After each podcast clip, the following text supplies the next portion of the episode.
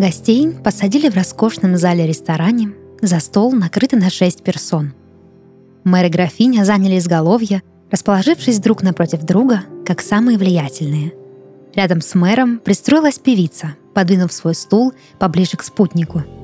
Священник и врач сели рядом, олицетворяя оппозицию буржуазным повадкам других гостей. Последнее свободное место осталось для вдовы. Она нехотя подошла к столу и села беззвучно, не поднимая головы. Разодетые официанты один за одним подносили к столу изысканные закуски и вино, предлагали гостям снять пробу с уникального урожая и почувствовать запах пьянящего купажа.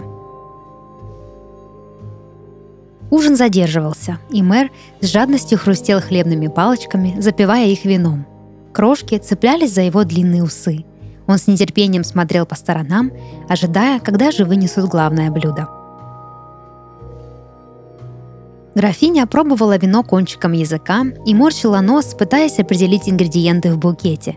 Она с гордостью перечисляла свои догадки и, разумеется, и близко не была с истиной. Но официант не стал разбивать ее высокомерное сердце, поэтому просто кивал, пока графиня вспоминала винные ноты. Джонатан резво запрокинул бокал и также быстро проглотил приятный напиток, в надежде, что в пьяном кумаре этот вечер будет менее невыносимым. Святой отец и вдова к вину не притронулись, а актриса вообще заказала шампанское, оправдав свою просьбу тем, что не пьет ничего, кроме игристого.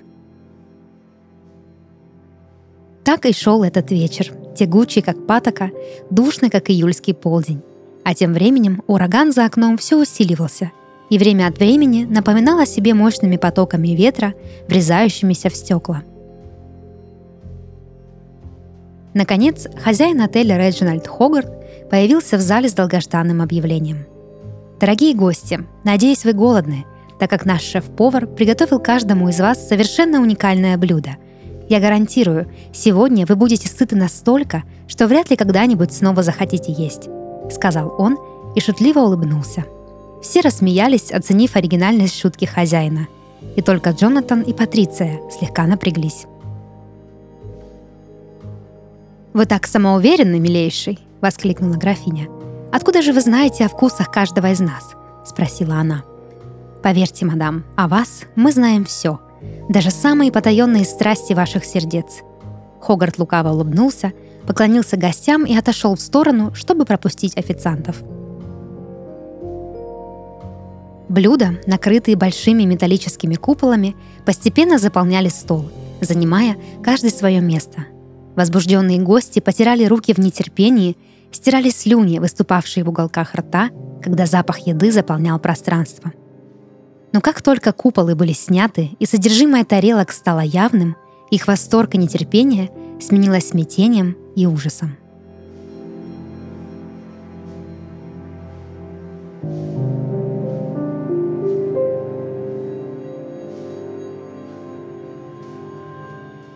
Первой на свою тарелку посмотрела графиня. На большом белом блюде лежала лишь засохшая корочка хлеба и небольшая записка со словом «жадность». Увидев свою трапезу, графиня выпучила старые глаза от удивления. Возмущение переполняло ее, но никто не обратил на это внимания, ведь каждый из гостей был увлечен лишь своей тарелкой. Мэр обнаружил на своей большого зажаренного гуся с яблоками – вот только еда была явно испорчена. Мясо почернело и сгнило, а вокруг дурно пахнущих фруктов копошились черви. Чревоугодие. Так был подписан ужин мэра. Священник с грустью и стыдом смотрел на большой кусок окровавленного мяса, на котором было написано «похоть». Вдова обнаружила на своей тарелке луковую жижу, бесцветную и постную, как и ее лицо. Уныние – подписался шеф-повар под своим шедевром. Джонатана не удосужили даже едой. Под своим куполом он обнаружил скальпель, что одиноко сверкал на фоне белого фарфора. То была зависть. Увидев предмет, Джонатан напрягся. Все его нутро содрогнулось, ведь он сразу же догадался, что символизировал данный объект. Всеобщий ступор прервал мерзкий визг актрисы – Гости тут же оторвали головы от своих тарелок и уставились на нее. На тарелке Ижен лежала дохлая змея, политая липким соусом. Актриса отпрянула от стола и закрыла лицо руками, выражая страх и отвращение. «Гордыня», — прочел мэр на ее записке. «Это какая-то шутка?» — грозно спросил он хозяина. Но тот не ответил, лишь внимательно посмотрел на мэра. «Я требую объяснений. Я платила не за это. Где пресловутый сервис отеля «Чистилище»?» — возмутилась графиня.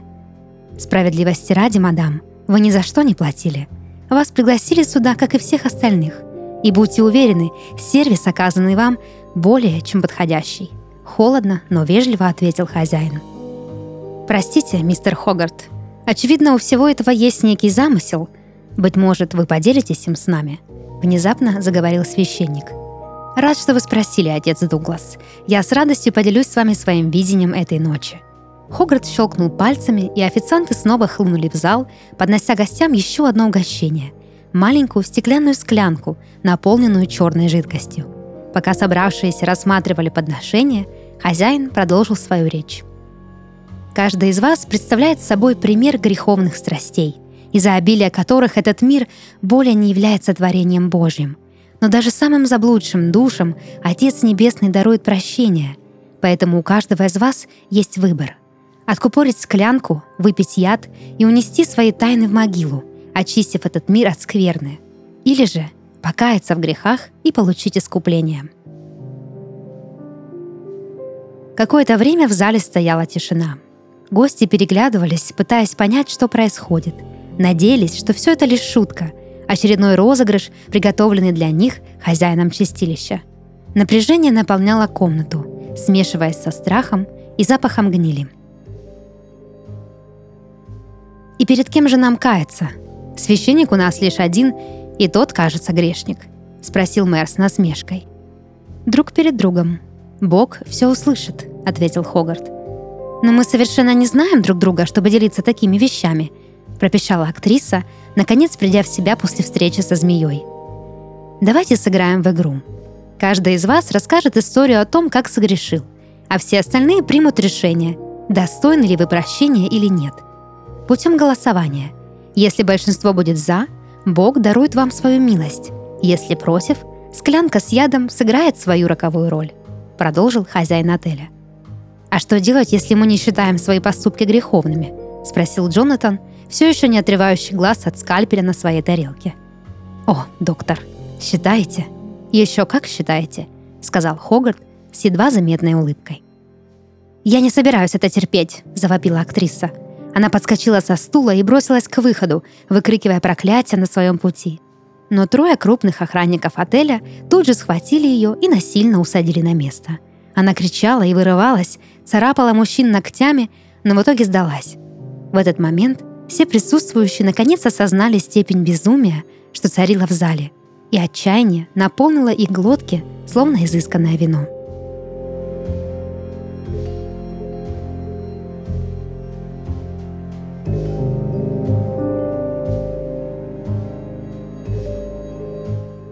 Когда мой отец был еще жив, мы жили очень богато. Каждый день у ворот нашего поместья собирались бедняки и бродяги и просили милостыню. По приказу отца страждущим отдавали продукты и иногда даже деньги. Порой он сам выходил к ним с дарами. Я же всегда сторонилась бедняков. Их вид и запах навевали на меня лишь чувство отвращения. И вот однажды, прогуливаясь в саду, я увидела двух детей, стоявших у ограды с протянутыми грязными ручонками – они были чумазые, одетые в какие-то лохмотья, от них пахло рыбой и мочой. Я достала из кармана корку хлеба, которая до этого кормила лебедей, бросила им под ноги, а затем прогнала. Кто бы что ни говорил, мне не стыдно. Это не я виновата в том, что детям в нашем городе нечего есть. Эта система ни на что не годится. Несмотря на то, что история графини была отвратительной, Никто из присутствующих не решился поднять руку и проголосовать за ее виновность. Видя, что гости сопротивляются новой игре, хозяин отеля вмешался. Какая солидарность! Грешники всегда покрывают других грешников. На этом и зиждется этот мир. Но сегодня вы преступники и палачи, поэтому будьте честны. Если вы не станете голосовать, то умрете все, и игра закончится даже не начавшись. Первым руку поднял мэр. Глаза графини наполнились слезами злости, когда она почувствовала предательство старого друга. За мэром проголосовали актриса и врач. Вдова задумчиво смотрела на свою тарелку, но вскоре тоже подняла руку. И только священник остался неподвижным. «Что ж, решено, мадам. Искупление, которое вы заслуживаете, в этой склянке», — сказал Хогарт и помог графине откупорить крышку. Ее руки дрожали, по морщинистым щекам катились слезы. Она кричала на гостей, требуя немедленно изменить решение. А когда приказы оказались бессильными, перешла на мольбы. Присутствующие съежились от ужаса, но яд был беспристрастен. Бездыханная голова графини с грохотом упала на тарелку с коркой хлеба, единственным, что она когда-либо давала другим.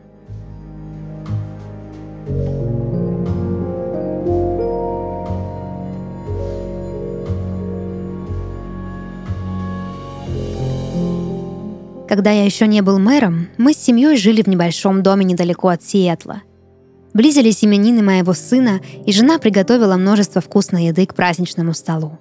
В ту ночь я не мог уснуть, в голове только и мысли было, что о деликатесах, ждущих своего часа в кладовой. Я тихо пробрался на кухню, чтобы съесть всего лишь кусочек пирога. Я клянусь, всего кусочек. Но как только малиновый джем коснулся моего языка, разум мой помутнел. Я не осознавал себя — и не замечал, как доставал с полок тарелки, жадно впивался в них и глотал, даже не прожевывая. Я зажег печку, чтобы разогреть мясо, но, предаваясь безумству, не увидел, как что-то из оставленного мною на плите загорелось. Огонь быстро распространялся по комнате и перекидывался в другие. Когда я увидел, что происходит, то схватил остатки еды и выбежал на улицу. В тот вечер моя жена и дети сгорели в нашем собственном доме. Я никому и никогда не рассказывал об этом – когда мэр закончил свою историю, на щеке его выступила одна скупая слезинка. Он сделал глоток вина, чтобы подавить эмоции, но поставив бокал на место, увидел, как все, кроме святого отца, снова подняли руки. Даже и Жен, что весь вечер не отлипала от него ни на секунду. Душа мэра покинула тело под крики и угрозы, наигранные слезы и отчаяние. В этот момент аппетит окончательно покинул оставшихся – Следующее слово взяла вдова. Впервые за этот вечер гости услышали ее голос. Ровный и холодный, как январское утро. Когда-то я была веселой и счастливой. Смеялась, плакала, любила. Но война унесла единственное, до чего в этом мире мне было дело. Моего мужа. Последний раз я испытывала эмоции у него на похоронах. А как только свежий слой земли покрыл его гроб, я потеряла интерес к этому миру – Тоска и уныние поселились в моем сердце. Я перестала видеться с друзьями, ходить в церковь, даже есть и пить. Все вокруг обрело серый цвет и вкус праха. Уныние — единственное, на что у меня есть силы. Все остальное мне безразлично. Безразлично без него, моего мужа. Если сегодня мне будет решено умереть, так тому и быть. Я и сама бы выпила яду, если бы имела хоть талику интереса к самой смерти — Закончив свой рассказ, вдова подняла голову и посмотрела на Джонатана. В ее глазах он увидел такую тоску, что ему и самому стало больно. Сам он никогда никого не терял, но тем не менее ему было искренне жаль вдову, охладевшую к жизни без любимого. Своей руки врач не поднял. А вот и Жен, напротив, сочувствия к Патриции не испытывала – она подняла руку еще до того, как вдова закончила свое повествование. Святой Отец снова воздержался, и вдову было решено помиловать. И Жена фыркнула и закатила глаза. Но тут слово взял священник.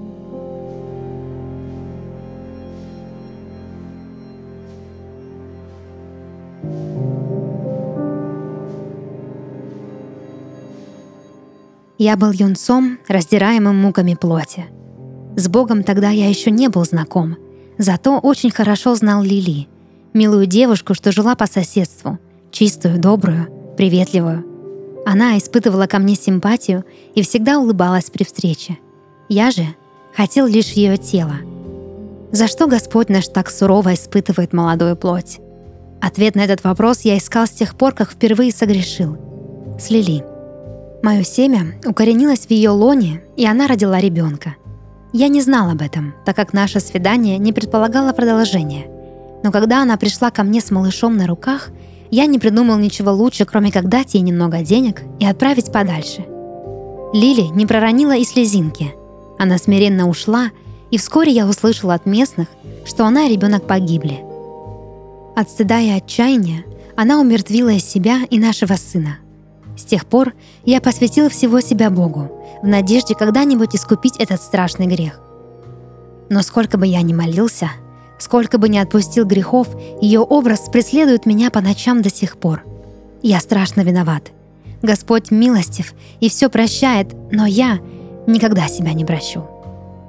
Рассказывая это, отец Дуглас плакал. Плакал по-настоящему, горько. Закончив рассказ, он схватил склянку с ядом и выпил все до последней капли, не дождавшись вердикта.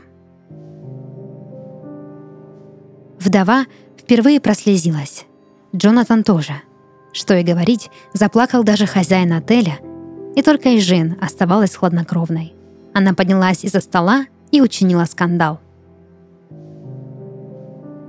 Моей истории вы не дождетесь, господа. Пускаете здесь слюни, как малые дети. Подумаешь, сожрал все запасы, зажала кусок хлеба, а ты со своим мужем. Тьфу. Все это один большой фарс, и я не намерена играть в нем роль. Сам Господь недостоин моего покаяния, не говоря уже о вас. Я ухожу», — сказала она, и ее голос впервые не был песклявым. Когда охранники попытались преградить актрисе путь, она достала из чулка крохотный нож и вспорола одному из них глотку. Кровь хлынула на ее пестрое платье, сделав его еще более пестрым. Но стоило ей выйти наружу, как мощный порыв ветра подхватил ее хрупкое тело и со всей силы ударил о стены чистилища. Как бы ни была и Жен уверена в отсутствии божественной силы, своеобразная кара ее все же настигла – когда в зале снова стало тихо и спокойно, хозяин отеля обратил свой взор на Джонатана. Он был последним, кто еще не признался в своих грехах. Но вместо того, чтобы рассказать свою историю, врач обратился к Хогарту с вопросом. «Я, конечно, не священник, но, по-моему, смертных грехов все же семь. Однако нас здесь шестеро. Было. Кого-то не хватает, не так ли?» — сказал он и внимательно посмотрел на хозяина — «И в каком же грехе вы меня обвиняете, доктор?» — спросил его Хогарт. «Гнев», — спокойно ответил врач. «Покайтесь и вы, а мы решим, достойны ли вы прощения. Иначе я буду вынужден согласиться спокойно и Жен. Все это лишь фарс», — произнес Джонатан. Вдова смотрела то на него, то на удивленного хозяина отеля, желая понять, что задумал Джонатан. «Что ж, вы правы», — спокойно начал Хогарт. Долгие годы я обслуживаю зажравшихся богачей, слушаю их нелепые истории и отпускаю их пьяные грехи. Я устал жить в мире полном скверны и лицемерия. Праведный гнев овладел мной, и Святой Дух спустился ко мне, чтобы я покарал тех, кто живет не по чести. А когда Всевышний послал на землю этот ураган, я понял, это знак. Сегодня мир должен очиститься от тех, кто всю жизнь его морал. Гордо произнес хозяин. Вы построили отель, что ублажает только богачей. Вы заставили шестерых людей казнить друг друга. Вы прикрылись именем Господа, чтобы оправдать весьма банальное чувство – злость. Вы такой же грешник, как и все мы. Виновны, сказал Джонатан и поднял руку. Вдова последовала его примеру и подвинула Хогарду свою склянку с ядом.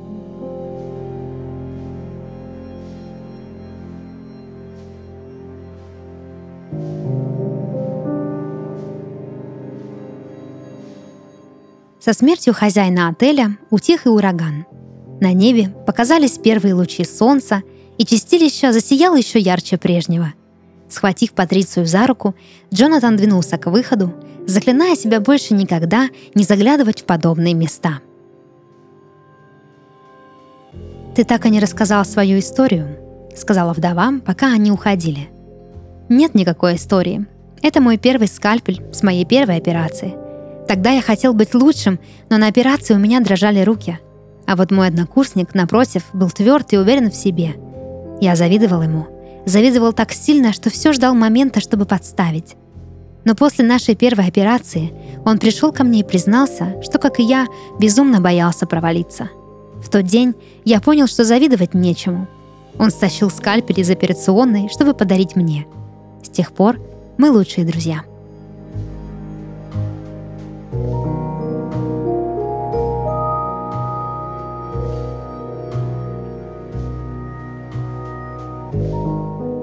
Это был подкаст «Сны» и его ведущая Дарья Харченко. Сегодня я читала рассказ, написанный на основе сна нашей слушательницы Валерии Семеновой из города Казань. Если вы хотите, чтобы ваш сон прозвучал в подкасте, присылайте его к нам на почту. Ссылка в описании. До новых встреч и сладких снов!